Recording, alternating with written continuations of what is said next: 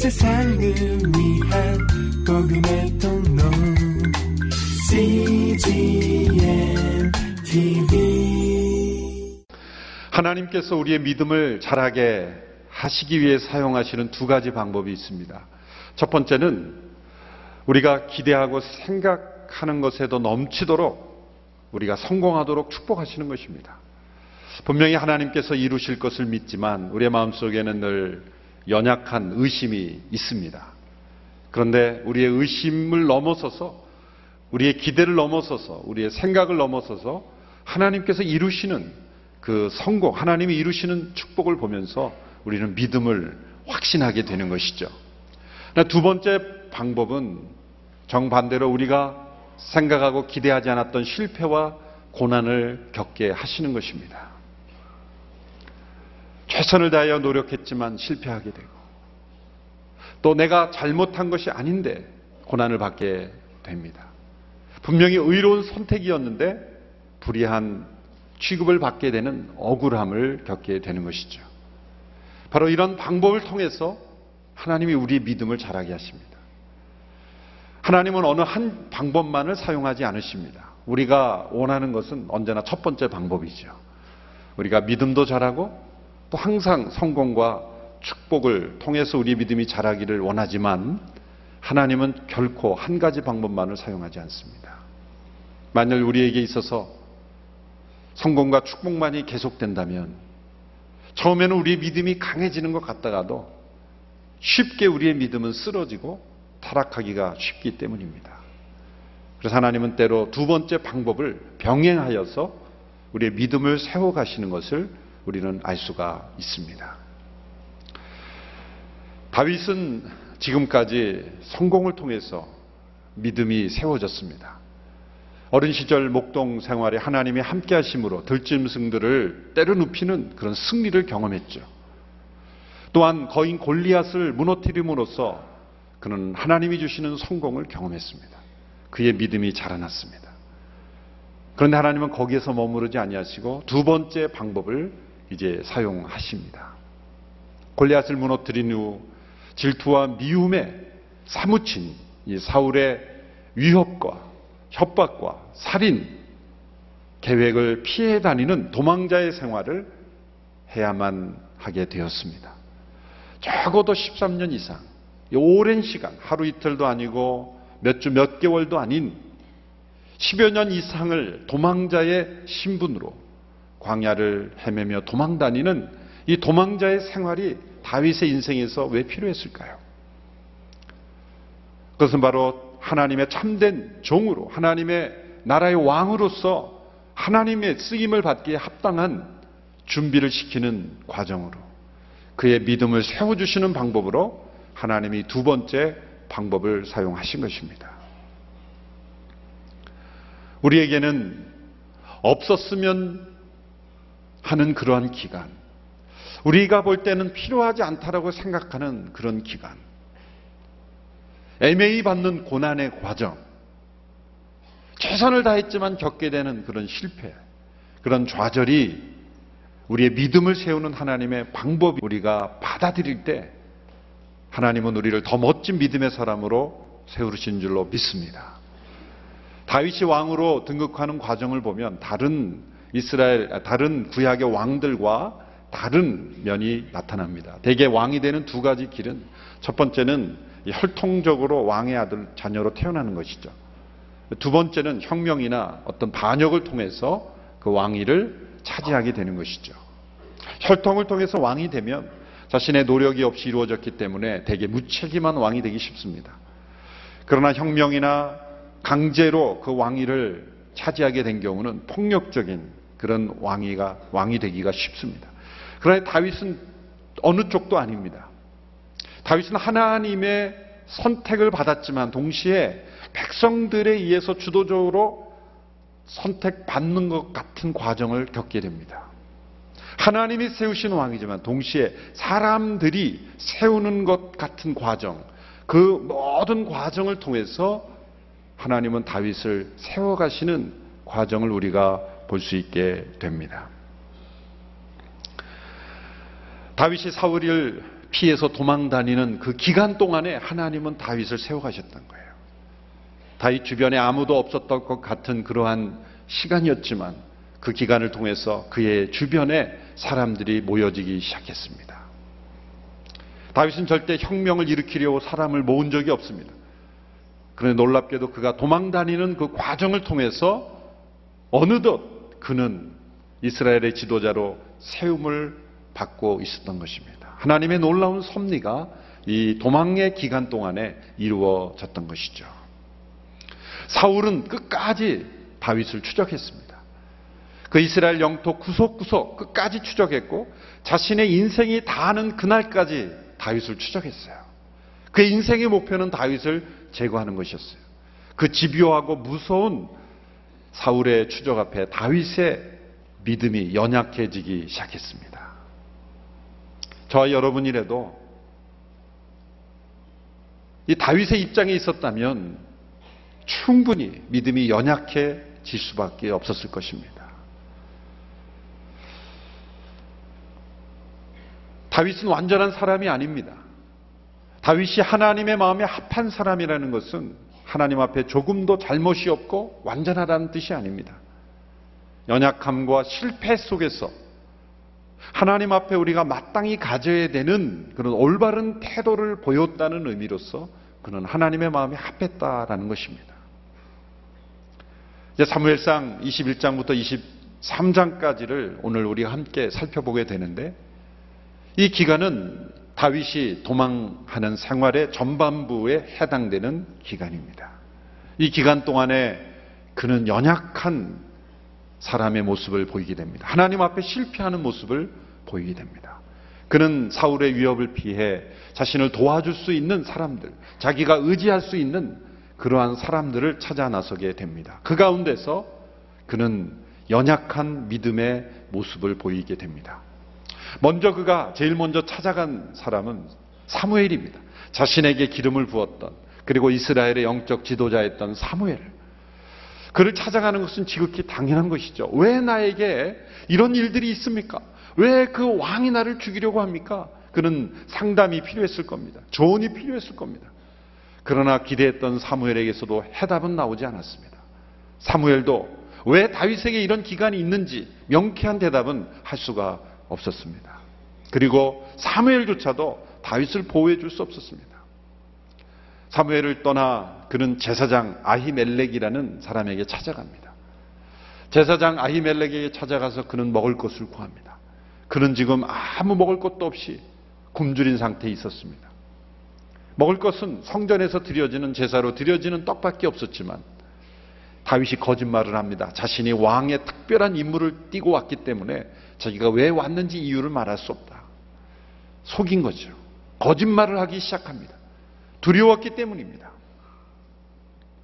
그런 다윗의 거짓말로 인해서 나중에 사울이 그 제사장들을 다 죽이는 그런 비참한 학살을 하게 되는 결과가 빚어지게 되는 거죠. 다윗의 거짓말 때문이죠. 거짓말을 합니다. 그리고 아히멜렉에게 좀 무기를 달라고 구합니다. 내가 급히 왕의 명령을 띄고 오느라고 무기를 챙겨오지 못했기 때문에 무기가 있으면 좀 달라 그런 거예요. 자기를 보호하기 위해서 무기를 찾는 거죠. 그때 참 재밌는 일이 일어납니다. 아히멜렉이 나에게 무기가 없는데 단 하나의 칼이 있다. 그 칼은 당신이 무너뜨린 골리앗의 칼이다. 그 제사장이 그 골리앗의 칼을 보관하고 있었다는 거예요. 그래서 그 골리앗의 칼을 내어줍니다. 여러분 얼마나 아이러니컬한 장면입니까? 다윗이 골리앗 앞에 나갈 때 어떤 고백을 했죠? 너는 창과 칼로 내게 나오지만 나는 하나님의 이름으로 여호와의 이름으로 나간다. 칼, 칼과 창을 의지하지 않았던 그 다윗이 이제 칼을 필요로 한 인간이 된 거예요. 칼을 의지하고 싶은 믿음이 된 거예요. 그것도 골리앗이 의지했던 그 칼을 이제 다윗이 의지하게 되는 거죠. 물론 창과 칼이 전혀 필요 없다는 게 아닙니다. 그러나 이 다윗의 믿음이 그만큼 연약해졌다는 거예요. 골리앗을 무너뜨렸던 그 믿음의 사람이 골리앗이 의지했던 그 칼을 의지하게 됐다는 거. 이것이 다윗의 실패하는 모습을 우리에게 보여주게 됩니다. 다윗은 그 골리앗의 칼을 들고 블레셋으로 넘어갑니다. 블레셋 가드 왕 아기스를 찾아갑니다. 왜 블레셋으로 넘어갈까요? 블레셋은 이스라엘의 숙적입니다. 그리고 그 블레셋의 가드 왕의 신하가 바로 골리앗이었습니다. 자신이 대적했던 싸웠던 그 어, 대적에게 왜 넘어갔습니까? 사울의 대적에게 넘어가야 자신이 보호받을 수 있다라고 생각했겠죠. 여기서부터 심각한 문제가 생기는 거죠. 사무엘을 찾아가거나 또 제사장 아이멜렉을 찾아간 것은 이해할 수 있습니다. 영적 지도자들이고 또 나름대로 조언도 받을 수 있는 사람들이기 때문입니다. 그러나 블레셋 가드왕 아기스를 찾아간 것은 엄청난 판단 착오입니다. 다윗의 판단력이 흐려졌다는 것을 알 수가 있습니다. 하나님은 이스라엘 영토 밖으로 나가 다윗이 안전을 찾으려는 것을 용납하지 않으셨어요. 하나님께서 어떻게 하셨냐면 이 가드왕 아기스의 신하들이 다윗을 알아보게 합니다. 다윗은 못 알아볼 줄 알았어요. 그런데 알아보는 거예요. 이자가 바로 골리앗을 무너뜨린 다윗이 아닌가. 다윗이 엄청 당황했겠죠. 숨으려고 보호받으려고 왔는데 자신을 알아보니 얼마나 당황했겠어요. 그때 다윗이 순간적으로 어떤 아이디어를 냅니까? 미친 사람이 되어야 되겠다. 내가 여기서 살아나갈 길은 미친 사람이 되는 길밖에 없다. 그래서 막 침을 흘리면서 막 벽을 긁으며 문짝을 긁으면서 그래서 왕이 이런 미친 사람을 왜 내 앞에 데려왔느냐 그래서 어서 쫓아내라 그럴 정도로 그러니까 다윗이 연기자의 실력이 다분히 있었던 것 같아요. 성공했던 것을 보니까 성공해서 도망 나왔어요. 얼마나 불행한 모습입니까? 하나님이 택하신 왕이 이스라엘의 대적 블레셋에 가서 미친 사람 흉내를 내면서 도망 나와야 되는 이 참담한 그런 현실. 이것은 어쩔 수 없는 것이 아니라 다윗의 연약한 믿음 때문에 생긴 실패의 모습이었다는 거예요. 그는 다시 유대 땅으로 돌아와 아둘람이라는 동굴에 숨습니다. 동굴은 조금 안전하겠지라고 해서 동굴에 숨습니다. 그때에 다윗의 부모와 형제들까지 다 합류하게 됩니다. 아마 사울 왕이 그의 가족들까지도 다 진멸하려고 그렇게 위협을 했던 것 같습니다. 그러나 그곳에 이미 모여들었던 사람들이 있었습니다. 그 사람들은 사울의 이 폭정, 이 사울의 이러한 그 옳지 않은 그런 악한 정치에 의해서 피해 입은 상처 입고 억울하고 눌린 사람들이 다윗 주변에 모여들기 시작했습니다. 그 사람들이 400여 명이 됩니다. 그 400여 명이 후에 이 다윗 왕국이 세워질 때 기초가 되는 아주 유력한 사람들이 다 그곳에서 나옵니다. 아둘람 공동체죠. 다윗은 그곳에서 위로를 얻었습니다. 근데 인원이 점점 많아지는 거예요. 400명에서 500명, 이제 600명까지 늘어나자 더 이상 이 동굴이 안전한 곳이 되지 않게 됐어요. 다윗은 또다시 자신의 안전을 찾아서 여행을 떠납니다. 그 떠난 곳이 바로 모압 땅이에요. 모압. 모압 미스바라는 곳으로 넘어갑니다. 또 다른 나라로 갑니다. 그러나 이 모압은 사실 이 블레셋보다는 훨씬 더 우호적인 그 당시에는 우호적인 나라였죠. 그렇지만 역시 이방 땅입니다. 이 다윗의 조상 가운데 모압 여인 루시 있지 않습니까? 더 오래 더 위로 올라가면은 아브라함의 조카 롯이 머물렀던 모압 땅이죠. 그래서 어떤 면에서는 약간의 친분이 있었기 때문에 일종의 망명을 신청한 거예요. 이 모압 땅에서 살겠다. 그래서 부모님을 위한 땅도 달라고 요청하고 망명을 신청했어요. 하나님이 절대로 원하시지 않죠. 하나님은 선지자를 보내서 다윗에게 경고를 하시고 다시 다윗을 유다 광야로 되돌아오게 하십니다. 다윗은 꼼짝 못하는 거예요. 블레셋을 가도 모압을 가도 그러나 유대 땅은 이스라엘 땅은 안전하지 않은 것 같고 사울의 위협 속에서 그는 시달릴 수밖에 없었던 것입니다. 하여튼 그 땅을 떠나지 못하도록 하나님이 그 유대 땅 안에 다윗을 가두어 두신 것입니다. 그러나 다윗은 두려웠어요. 연약했어요. 이런 연약한 다윗의 모습 가운데서 지어진 수많은 시들이 있습니다. 그가 블레셋 가드왕 아기스 앞에서 미친 척 하다가 되돌아와서 정치를 차리고 지은 시가 시편에 있습니다. 그가 아둘람 동굴에 숨어서 400여 명의 사람들과 함께 삶을 나누면서 하나님을 노래했던 시가 시편 57편에 기록이 되어 있어요. 모압 땅에서 돌아와서 그가 다시 유대 광야에 돌아와서 지은 시가 시편에 있습니다.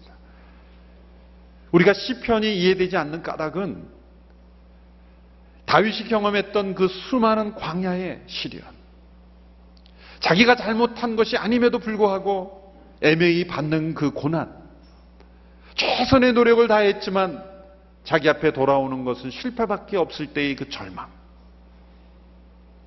모든 사람들이 나를 대적하고 있는 것 같은 그런 위험을 겪어보지 않은 사람은 시편이 이해가 되지 않습니다. 시편은 편안한 안락한 환경에서 궁정에서 지어진 노래들이 아닌 것이지요. 다윗은 이러한 모든 상황 속에서 한편으로는 깊은 절망과 위험과 두려움에 사로잡혔지만 또 한편으로는 그 가운데서도 함께 하시고 계신 그 가운데서도 섭리하시고 지켜주고 계신 그 하나님을 경험해 갔던 것입니다. 터닝 포인트가 되는 장면이 오늘 본문이에요. 이제 모압 땅에서 다시 유대 땅으로 되돌아왔을 때 바로 그때 이 그일라라고 하는 지역, 이 그일라라고 하는 그 지역이 블레셋과의 접경 지역에 있었는데 그 지역에 블레셋이 침공해 왔다는 거예요. 이게 블레셋은 워낙 일하지 않고 이게 뺏어 먹기로 유명한 족속이기 때문에 그 유대 접경에 있는 마을들을 추수 때가 되면은 이 침략해서 약탈해서 먹고 살려고 하는 거예요. 이게 그일라라고 하는 지역이 곡창지대 주변에 있었기 때문에 쳐들어온 거죠. 그래서 그 지역을 약탈한 것입니다. 자, 그 소식을 다윗이 들었어요. 그런데 놀랍게도 다윗의 마음속에 불이 일어나기 시작했어요. 분노가 일어나기 시작했어요. 내가 그 일날을 구원해야 되겠다는 어떤 사명감이 그 마음속에 일어나기 시작했어요. 여러분이 다윗이 지금 어떤 상황입니까? 도망다니는 그런 상황입니다.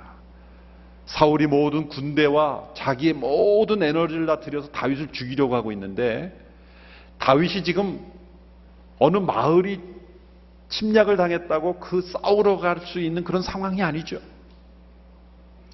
다윗이 싸우러 나가겠다 그러니까 그 따르던 부하들이 뭐라 그럽니까?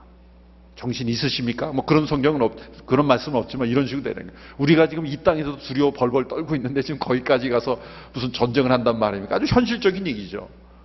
말이 안 되는 얘기입니다. 그런데 다윗은 하나님께 묻습니다.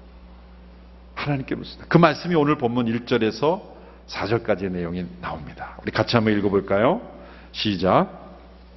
다윗은 사람들에게 보십시오. 블레셋 사람들이 그 일날을 쳐서 그 타작하는 것을 빼앗아 가고 있습니다. 하는 소식을 듣고 여호와께 물었습니다. 제가 가서 저 블레셋 사람들을 쳐도 되겠습니까? 여호와께서 다윗에게 대답하셨습니다. 가서 블레셋 사람들을 치고 그 일날을 구해 주어라. 그러나 다윗의 부하들은 여기 유다에서도 이렇게 두려워하며 살고 있는데 그 일날까지 가서 군대를 블레셋 군대를 친다고요 하며 반대했습니다. 다윗이 여호와께 다시 묻자 여호와께서 그에게 대답하셨습니다. 그 일나로 내려가라. 내가 블레셋 사람들을 내 손에 넘겨 주겠다. 하나님의 부르심을 받은 사람의 특징이 여기서 나타납니다. 하나님의 부르심을 받은 사람은 자신의 형편, 상황이 중요한 것이 아닙니다. 하나님의 부르심이 분명하다면 자신이 어떤 상황에 있든지 또 어떤 어려움을 겪게 되든지 그게 중요한 것이 아닙니다. 포기할 수 없는 이 강렬한 소원, 하지 않으면 안 되는 이러한 포기할 수 없는 강렬한 헌신이 마음속에서 일어나는 거예요. 다윗도 왜 자기가 이런 마음이 드는지를 몰랐을 거예요. 자기는 지금 어떻게 하면 사울을 피해 다니냐? 동굴에도 들어가 보고 모압에도 가보고 블레셋에도 가보고 정말 제 자기의 인생의 가장 치욕스러운 자존심이 상하는 이 미친 사람 행세까지 하면서 도망 다니는 그 상황에서 그 일날을 구하러 가겠다고 생각하는 것 자체가 이상한 거죠. 그러나 이것이 부르심을 받은 사람이에요. 저는 하나님께서 블레셋의 글리아 그 일날을 치러온 것을 하나님이 어떤 중요한 사건으로 사용하셨다고 생각을 해요. 다윗의 마음속에 꺼질 것 같았던 그 하나님의 소명. 골리앗 앞에 나갔을 때 있었던 그 믿음의 불씨를 하나님이 다시 살려주시는 거예요. 사울이 두려워했던 사울을 두려워했던 그 다윗의 식어진 믿음을 하나님이 다시 세워주시기 위해서 하나님이 이 블레셋을 그일라를 치러 온 것을 사용하신다는 거예요. 하나님의 부르심 가운데 있는 믿음의 사람은 믿음이 계속 추락하는 것 같다가도 어느 한 순간에 하나님이 다시 그 믿음을 붙잡아 주시는 것을 경험하게 되는 거예요. 블레셋과 싸울 수 있는 그의 믿음을 다시 일으킬 수 있는 기회를 하나님께서 다윗에게 지금 주시는 거예요. 다윗의 마음속에 포기할 수 없는 그런 열정과 헌신이 일어나기 시작했어요. 주변이 다 반대했어요. 다윗이 하나님께 기도합니다. 여러분 다윗의 기도가 오랜만에 등장하죠. 21장 22장에서 그가 블레셋에 도망 다니고 그가 모압에 가고 그럴 때 기도했다는 단어가 나오지 않아요. 기도가 없을 때는 반드시 우리가 연약한 믿음 가운데 두려움 속에서 도망 다닐 수밖에 없는 거예요. 나는 도망자다. 사울을 두려워하는 그 두려움 속에 사로잡혀 있었죠. 그런데 그가 이 사건을 계기로 해서 기도를 회복하게 됐어요. 하나님께 기도합니다. 하나님, 내가 그 일날을 쳐도 되겠습니까? 칠까요 말까요가 아니라 쳐도 되겠습니까? 이게 마음에 치고 싶다는 거예요. 하나님, 그래, 가라. 내가 너에게 그들을 붙여주겠다. 확신을 받았어. 응답을 받았어. 그래서 반대하는 두 아들을 설득해서 그는 그 일나로 가서 구원합니다. 놀라운 일이죠. 여러분 여기에 참 재미있는 대조가 나타나죠. 지금 그 일날을 구원해야 될 사람은 누굽니까? 사울왕 아닙니까? 그런데 왕의 위치에서 그 책임을 가진 사울왕은 모든 에너지를 모든 그런 국방력을 다 다윗을 제거하려고 쓰고 있는데 그 그에 의해서 쫓기고 있는 다윗 아무 힘도 없고 국가로부터 지원을 받지도 못하고 요청받은 것도 아닌 도망자의 신분인 다윗이 오히려 시키지도 않은 일을 가서 한 거예요. 왕의 역할을 한 거죠. 이 도망자의 생활 속에서도 하나님이 택하신 다윗은 왕이 해야 될 역할을 하고 있다는 거예요. 여기 얼마나 놀라운 대조가 나타납니까? 그런데 다윗이 또다시 위기에 빠집니다.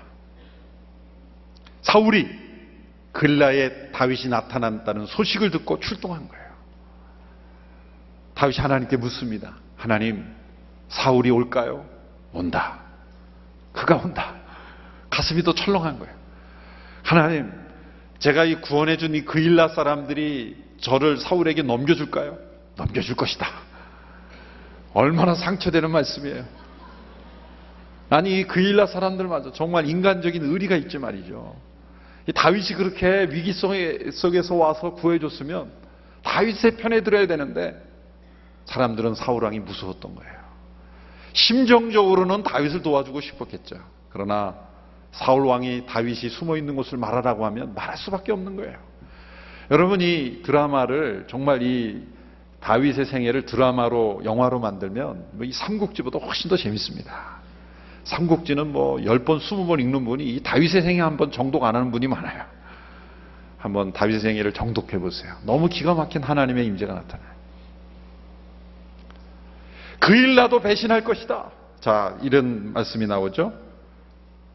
7절, 8절에 보십시오. 우리 같이 한번 읽겠습니다. 시작. 다윗이 그일 나로 갔다는 소식을 듣고 사울이 말했습니다. 하나님께서 다윗을 내 손에 넘겨주셨구나. 스스로 문과 빗장이 있는 성으로 들어갔으니 이제 그는 도간에 든 쥐다. 그러고 나서 사울은 출전하기 위해 모든 군대를 불러 모았습니다. 그 일나로 내려가 다윗과 그의 부하들을 사로잡기 위해서 했습니다. 이 사울의 어처구니 없는 말을 보십시오. 하나님께서 다윗을 내 손에 넘겨주셨구나. 하나님이란 단어를 쓰면서 하나님의 임재가 없는 이 사람. 말이 중요한 게 아니랍니다. 말로는 하나님의 이름을 언급하지만 하나님이 함께 하시지 않는 인생이 얼마나 많습니까? 말로 하나님을 얼마나 들먹거리느냐가 아니라 정말 하나님의 이름대로 삶에서 나타나느냐가 중요하죠. 다윗은 또다시 위기에 빠졌습니다. 그래서 하나님께 질문합니다. 그러나 사울은 올 것이고 그 일날은 배반할 것이다. 그래서 다윗은 서둘러 또 그 일날을 떠날 수밖에 없었어요. 13장, 아, 13절, 14절에서 다윗이 또 떠나는 모습을 우리 함께 읽어보겠습니다. 시작. 그래서 다윗은 600명 정도 되는 부하들을 이끌고 그일라를 떠나 이곳 저곳으로 옮겨 다녔습니다. 사울은 다윗이 그일라에서 떠났다는 말을 듣고 출전하려다가 그만두었습니다. 다윗은 광야 요새에 머물기도 하고 십광야의 언덕에도 있었습니다. 사울은 날마다 다윗을 찾아다녔지만 하나님께서는 다윗을 사울의 손에 넘겨주지 않았습니다. 하나님께서 다윗을 보호하시고 사울의 손에 절대 넘겨주지 않았습니다. 그러나 다윗은 아직 믿음이 부족했던 거죠. 하나님이 결코 자신을 다윗의 손에 넘겨주지 않을 것이라는 굳센 믿음이 부족했던 거예요. 우리가 다윗을 왜 이렇게 믿음이 없어라고 말할 수 없어요. 왜냐하면 우리는 다윗이 받은 위협과 고난의 10분의 1만 받아도 우리는 뭐 하나님 부인하고 막 난리칠 거예요. 하나님 계시는 겁니까? 막 이러면서 하나님 안 계셔. 그러면서 우리는 그렇지도 몰라요. 그러나 다윗은 그 도망자의 생활을 통해서도 절망 속에서 희망을 보고 실패 속에서 하나님의 약속을 붙잡고 때로는 넘어지지만 아주 넘어지지 않고 그는 하나님의 사람으로 세워져 갔던 거예요. 이 도망자의 생활을 통해서 다윗이 무엇을 배웠을까요? 세 가지를 배웠습니다. 첫째로 그는 이 도망자의 생활을 통해 인간 속에 있는 죄가 얼마나 무서운가를 보았어요. 당연히 사울의 모습을 통해서는 인간의 죄가 얼마나 무서운가를 봤겠죠. 그러나 이 도망자의 생활을 통해서 그는 또 한 사람의 죄를 봅니다. 그는 사울의 죄일 뿐만 아니라 자기 자신의 죄예요. 자기 자신 안에 있는 이 놀라운 불신, 놀라운 의심, 하나님을 믿지 못하는 자기 자신의 이 엄청난 죄를 그는 발견하게 됐던 것입니다. 골리앗을 두려워하지 않았던 그가 블레셋 가드왕 아기스를 두려워하게 됐죠.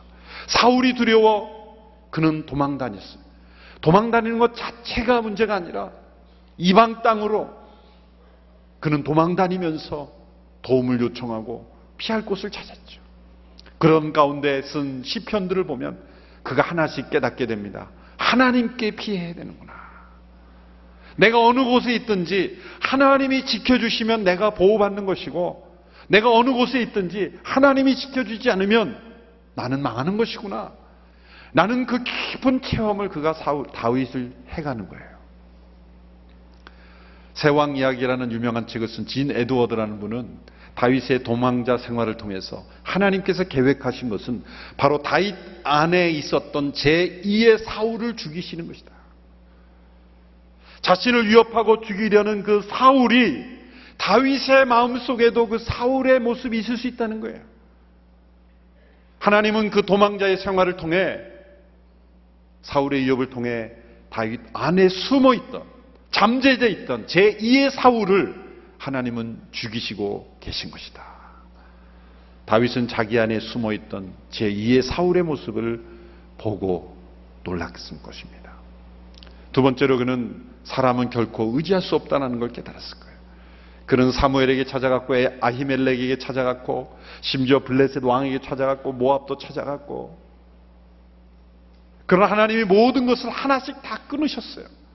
자신을 사랑했던 사울의 딸 미갈도 끊었고 요나단도 하나님이 끊으셨고 다윗이 의지할 수 있는 건 다 하나님이 끊으셨어요. 심지어는 자기가 구원해준 그일라 사람들에게서도 배신을 당하잖아요. 자기가 의지하려고 찾아갔던 모든 것들은 다 하나님이 끊으셨지만 그런 놀랍게도 하나님이 붙여준 사람들이 있었어요. 그가 도망 다닐 때 만났던 아둘람 공동체에서 만났던 동굴 속에서 만났던 사람들. 자기가 불러 모으고 자기가 찾아간 사람이 아닌데 우연처럼 보이는 만남 속에서 이 도망자의 생활을 통해서 만나게 된 이 600여 명의 사람들, 이 사람들은 서로 믿고 의지할 수 있는 한 가족 같은 사람들이 되었다는 거예요. 여러분, 우리의 인간적인 생각으로 나에게 유리할 것 같아서 찾아다니는 사람은 반드시 우리를 절망하게 합니다. 그러나 하나님이 붙여주신 사람들은 우리를 믿음 안에서 바로 세우는 그런 귀한 동역자가 될 줄로 믿습니다. 내가 찾은 사람이 아니라 하나님이 붙여준 사람. 아, 하나님이 붙여준 사람과 내가 함께 해야 되는구나 라는 것을 다윗이 이 과정을 통해서 깨달았죠. 그리고 마지막으로 다윗은 이 극한 고난 속에서 오히려 더 깊은 기도와 하나님의 부르심을 확인하게 된 것입니다. 다윗이 도망 다니는 이 생활 속에서, 이 위기 속에서 그는 그 일나를 구원해야 되겠다는 하나님의 부르심을 확인해요. 어쩌면 그 일나와 전투를 할 때 그게 휴식이었는지도 몰라요, 다윗에게는. 사울의 위협을 잊어버릴 수 있는, 사울을 향한 그 두려움을 잊을 수 있는 기간이었는지 몰라요. 이 부르심을 따라 살아가는 사람은 자기 앞에 당한 환경의 두려움과 모든 시련을 잊어버릴 수 있게 되는 거예요. 그게 우리의 인생의 유일한 비결이라고 믿습니다. 그의 기도가 더욱더 깊어졌어요. 순간순간 걸음걸음마다 하나님을 의지할 수 있는 그런 기도를 배우게 되었습니다. 여러분, 기도는 어디서 배웁니까? 편안한 환경에서, 안락한 의자에서 배우는 것이 아니라, 광야를 도망 다니는 위협 속에서, 애매히 받는 고난 속에서 우리는 더 깊은 기도를 경험하게 되는 것이죠. 고난이야말로 기도의 학교입니다. 다윗이 이런 고난을 겪고 난 뒤에 시편 119편에서 뭐라고 고백했습니까? 두 구절만 한번 읽어보겠습니다. 시편 119편 67절과 71절 연이어서 우리 같이 한번 읽어보겠습니다. 시작. 방황했는데 이제는 주의 말씀을 지킵니다. 71절. 내가 고난을 받는 것이 내게는 잘된 일입니다. 이는 내가 주의 윤례를 배우게 되기 때문입니다. 아멘.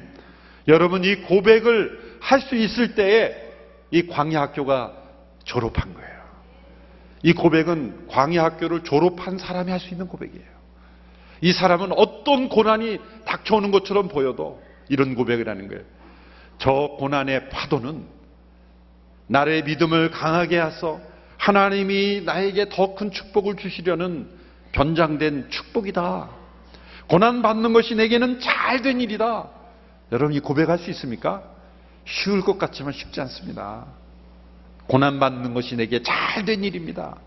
여러분 이런 고백을 하는 믿음의 사람으로 어떠한 상황과 고난 속에서도 우리가 하나님을 믿고 의지하는 믿음의 사람으로 변화되는 우리 모두가 되기를 축원합니다. 다윗의 이 도망 생활을 보면 예수님이 생각나요. 예수님이 이렇게 말씀하셨죠. 여우도 굴이 있고 그리고 공중의 새도 있을 때 인자는 머리 둘 곳이 없다. 여러분 머리 둘 곳이 없는 생활을 한번 경험해 보셨습니까? 다윗은 경험해 봤어요. 내 머리 둘 곳 하나도 없는 그곳. 그 곳을 경험한 다윗이 바로 예수 그리스도를 미리 보여주는 모형이 된 거예요. 다윗은 그 고난을 통해서 하나님의 종으로 쓰임 받았어요. 예수님 머리 둘 곳이 없는 고난의 생활을 통해 메시아로 쓰임을 받았습니다. 하나님은 우리를 그냥 높이시지 않습니다. 그냥 높이시면 반드시 사고 나기 때문이죠. 그래서 하나님은 먼저 다윗으로 하여금 이 도망자 생활을 통한 광야를 겪게 하십니다.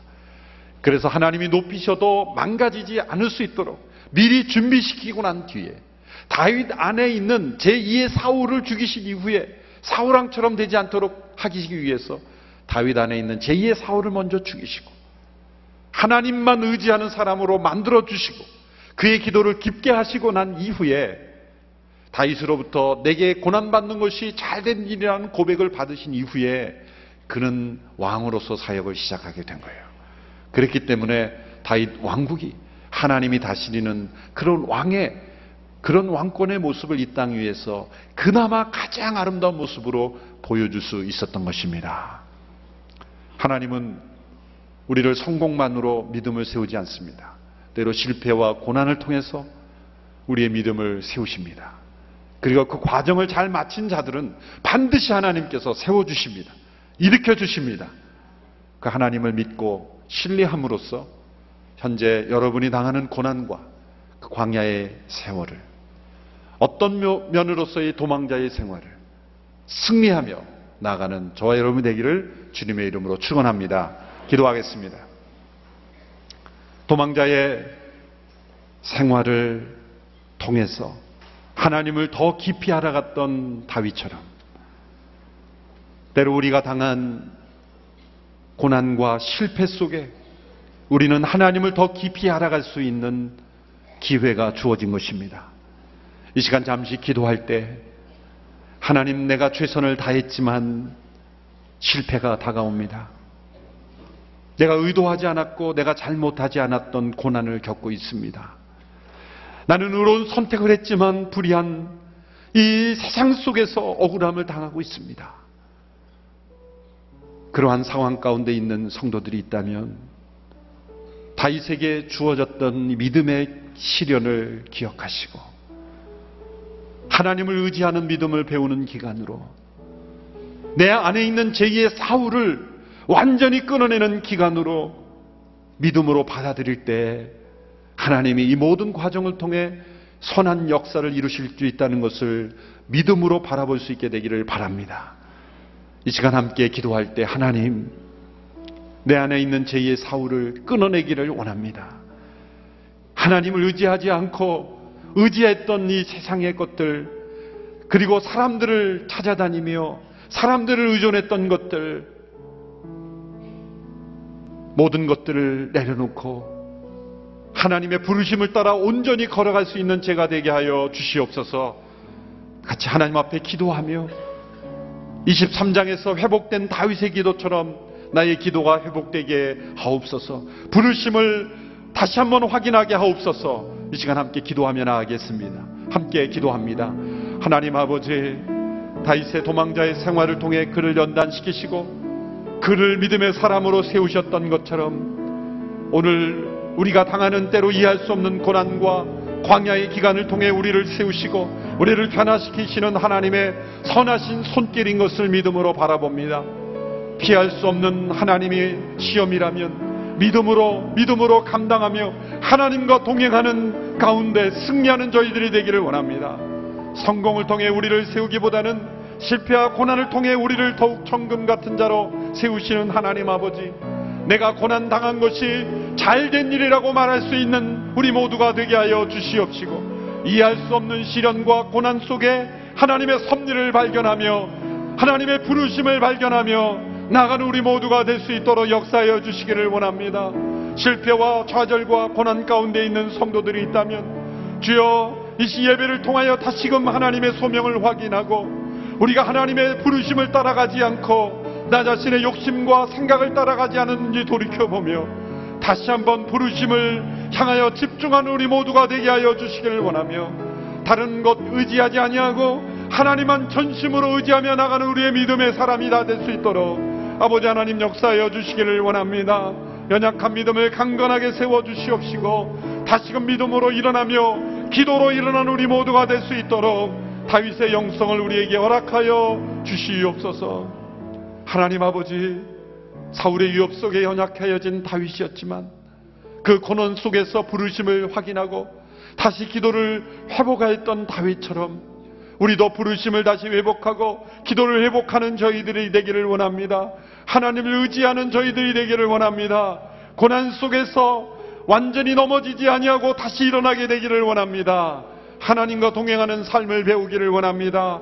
믿음의 사람으로 다시 일어서게 되기를 원합니다. 주여 저희를 도와주시옵시고 이해할 수 없는 고난과 광야 속에 도망다니고 있는 성도들이 있다면 주님 그 생활을 통하여 다윗의 믿음을 경험케 하여 주시옵시고 내게 고난당한 것이 잘된 일이므로 하나님의 말씀을 배우게 되었다는 믿음의 고백으로 승리하는 역사 일어나게 하여 주시옵시고 모든 광야의 기간을 통과하고 하나님께 합격을 받고 그리고 회복되며 쓰임 받는 역사 있게 하여 주시옵소서.